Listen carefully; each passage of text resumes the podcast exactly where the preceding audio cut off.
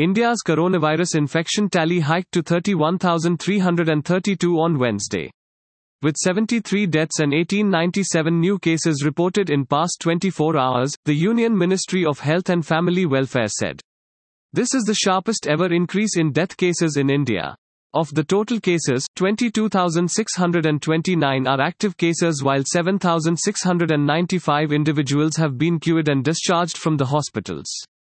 The death toll has mounted to 1007 while one person has migrated to another country, according to the data released by the Health Ministry on April 29. Of the affected states in India, Maharashtra continued to be the worst affected with 9,318 coronavirus infection cases. Thanks for listening to the latest news Suno.